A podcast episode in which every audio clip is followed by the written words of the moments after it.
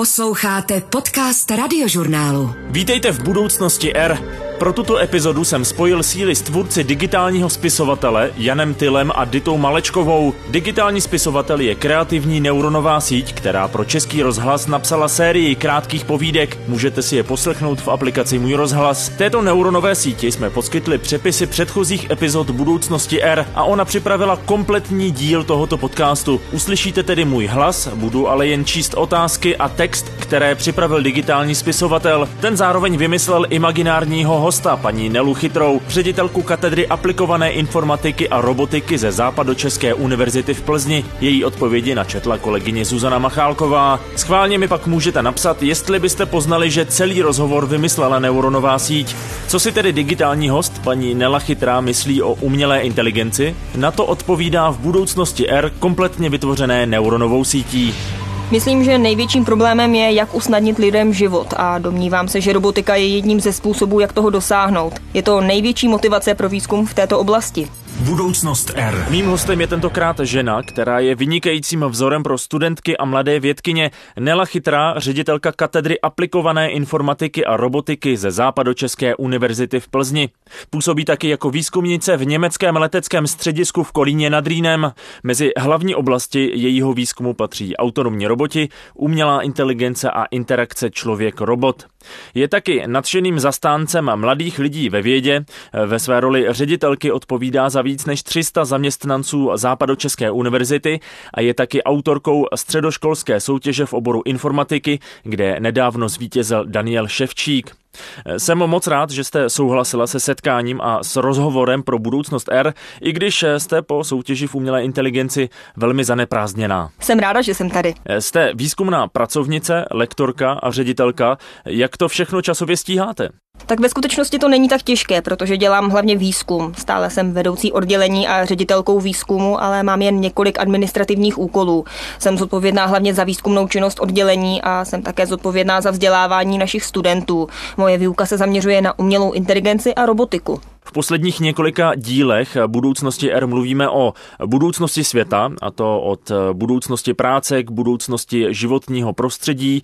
Co byste vy chtěla vidět v těch následujících letech? Jak by vypadala vaše ideální budoucnost? Myslím, že naše představa o budoucnosti je často spojena s velkým technologickým pokrokem a přesto nevidíme mnoho lidí, zejména mladých lidí, kteří by s tím něco dělali.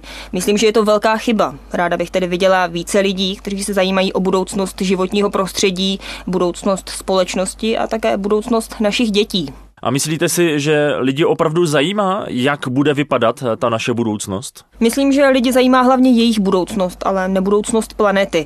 Že se zajímají o budoucnost svých dětí. Myslím, že lidé berou planetu jako samozřejmost, proto ji tolik využívají. Neuvědomují si, že planeta je jediná, kterou máme a že bychom se o ní měli starat. Myslím, že je to velká chyba. A je ještě větší chybou, že se lidé nestarají o budoucnost svých dětí, protože právě budoucnost planety závisí na našich dětech. Je to tak? Ano, přesně tak. Mimochodem, myslíte si, že se lidstvo v budoucnu dokáže zbavit například všech nemocí? Chtěla bych vidět pokrok v různých oblastech. Myslím, že třeba pro životní prostředí můžeme udělat hodně, například vytvořením nových, čistších technologií. Také bychom měli usilovat o to, aby byl svět lepším místem.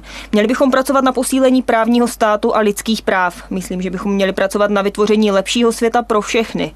Ráda bych zaznamenala větší pokrok i v jiných technologických oblastech. Chtěla bych, aby se každé dítě na světě narodilo zdravé a aby každé dítě mohlo chodit do školy. Chtěla bych, aby každé dítě mohlo vyrůst a žít šťastný život.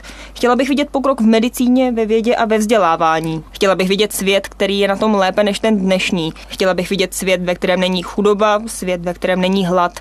Ráda bych viděla svět, ve kterém není válka. Chtěla bych vidět svět, ve kterém jsou lidé šťastnější, ve kterém lidé žijí déle a zdravěji. Svět, ve kterém existuje více možností. Ale je to reálné? Myslím tím, že svět se mění velmi rychle a my nevíme, jak bude vypadat za 10 let. Jak tedy můžeme vědět, jaké to bude za 50 let? To není tak složité. Myslím, že pokud opravdu chceme, aby byl svět lepší než ten dnešní, měli bychom se o něj začít víc starat. Měli bychom se starat o lidi, měli bychom pomáhat lidem, měli bychom jim pomáhat žít zdravě a šťastně. To si myslím, že není zas tak těžké. Musíme chtít změnit svět. Myslím, že musíme chtít, aby to bylo lepší místo pro naše děti. Musíme chtít, aby to bylo lepší místo pro všechny. Musíme tedy přezít odpovědnost. Na chvíli teď přeruším rozhovor vytvořený neuronovou sítí. O tom, jak digitální spisovatel funguje, jsme se v budoucnosti R bavili s jeho tvůrci, filozofkou a pedagožkou Ditou Malečkovou a odborníkem na umělou inteligenci Janem Tylem. A rozebírali jsme i to, v čem by nám tyto kreativní neuronové sítě mohly v budoucnu pomáhat. Máme jako tendenci ptát se třeba lidí, které považujeme za moudřejší, za nějakou radu, kterou by nám mohli dát.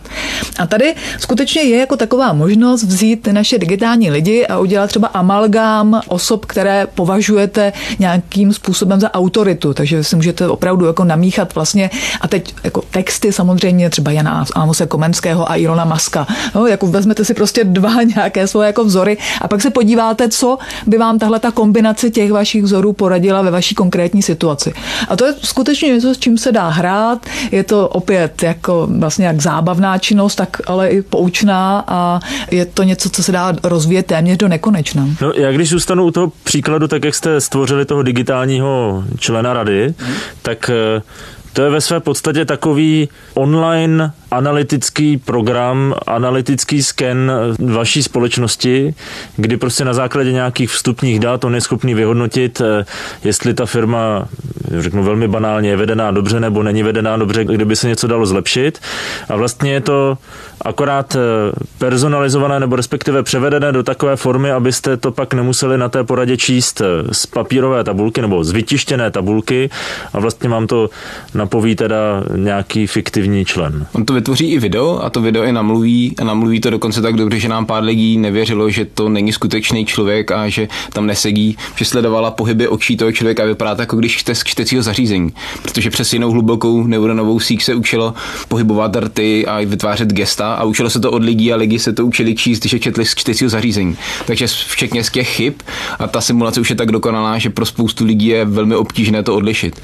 Další příklad byla třeba digitální umělkyně nebo kurátorka, jak říkáme, která hodnotí, jestli umělá inteligence může být kreativní. Ještě lepší příklad, příští rok zkoušíme do škol za víc digitálního politika, vlastně někoho jako Václava Havla, který by pomáhal dětem diskutovat o demokracii, toleranci, svobodě a vybízeli k tomu, aby ty děti kladly otázky, učili se o těch věcech přemýšlet, on sformuluje odpovědi na to, na co se děti ptají. Je to vlastně věc, která může reálně pomáhat dnešním dětem na to, aby víc četli, aby se naučili formulovat otázky, aby se naučili ověřovat fake news, protože ne všechno, co náš digitální člověk vytvoří, je vždycky pravda. Tak jako člověk má syndrom falešní paměti, občas se něco vymyslí, tak minimálně ve stejné míře má ten náš digitální, takže si občas vymyslí něco, co pravda není. A my chceme, aby se to děti naučili ověřovat, kontrolovat na internetu fakta, která říká, a naučili se odlišovat fake news od skutečnosti. A když se nám tohle podaří, tak budeme rádi. O, já bych zase právě ještě doplnila, ten náš digitální filozof vznikl tak, že jsme zjistili po dobu, kdy jsem vyučovala filozofii, že pro studenty je čím dál obtížnější soustředit se na odborný filozofický text. Nebylo to samozřejmě studenti přímo filozofie, byl to jakýsi, jakýsi základ, který si měli doplnit, takže um, oni ani neměli takovou motivaci, ale ukázalo se, že v průběhu komunikace s tím digitálním filozofem to je vlastně natolik zaujalo, že jim jako něco vlastně odpovídalo. Získali k tomu až téměř osobní vztah a potom se obrátili i k těm původním textům, protože si chtěli vlastně porovnat ty svoje odpovědi nebo ty, ty odpovědi. Jasně, aplikovali toho, nějaké ano. svoje vědomosti a vlastně si je ověřovali ano. v praxi.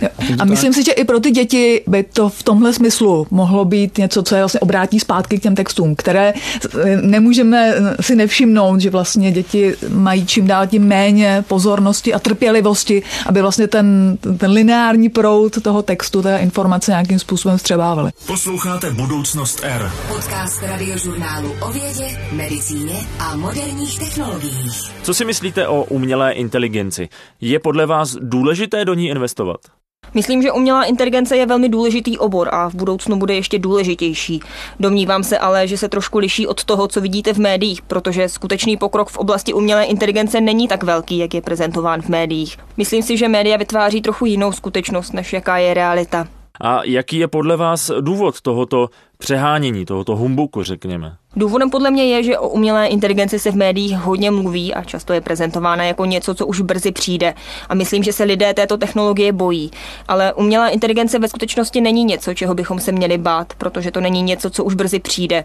Je to něco, co je tady s námi už dlouho. Jde jen o to, že se nyní používá jiným a produktivnějším způsobem. Takže nesouhlasíte s tvrzením, že se to stane v příštích pěti až deseti letech? Ne, to si nemyslím, že se stane v příštích pěti až deseti letech. A jak Jak dlouho to podle vás bude trvat? Domnívám se, že to bude trvat déle, přibližně 15 až 20 let. A myslím si, že je to velmi komplikovaná záležitost, protože nejde jen o umělou inteligenci, ale také o problém současného systému. Například máte systém, který není moc dobrý v hledání určitého druhu zaměstnání pro lidi a vytvoříte systém, který nahradí lidi umělou inteligencí a lidé budou bez práce.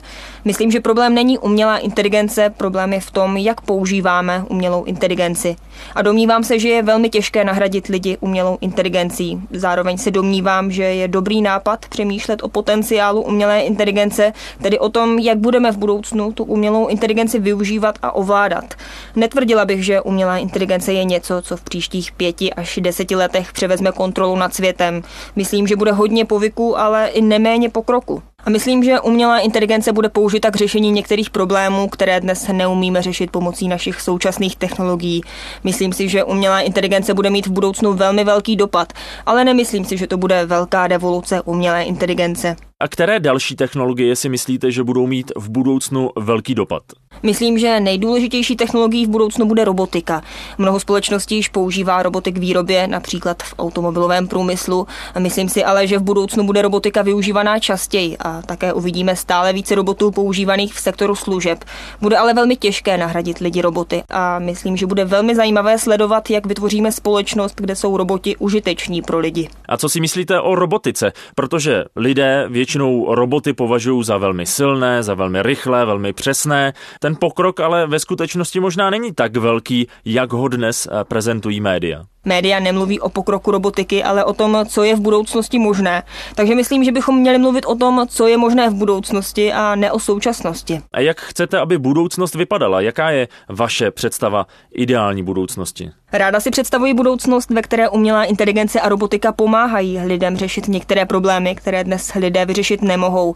A myslím si, že je to dobrá motivace k výzkumu umělé inteligence a robotiky. A jaký je ten největší problém, který dnes neumíme vyřešit? Myslím, že největším problémem je, jak usnadnit lidem život a domnívám se, že robotika je jedním ze způsobů, jak toho dosáhnout. Je to největší motivace pro výzkum v této oblasti. Takže co si myslíte, že se v budoucnu stane s robotikou?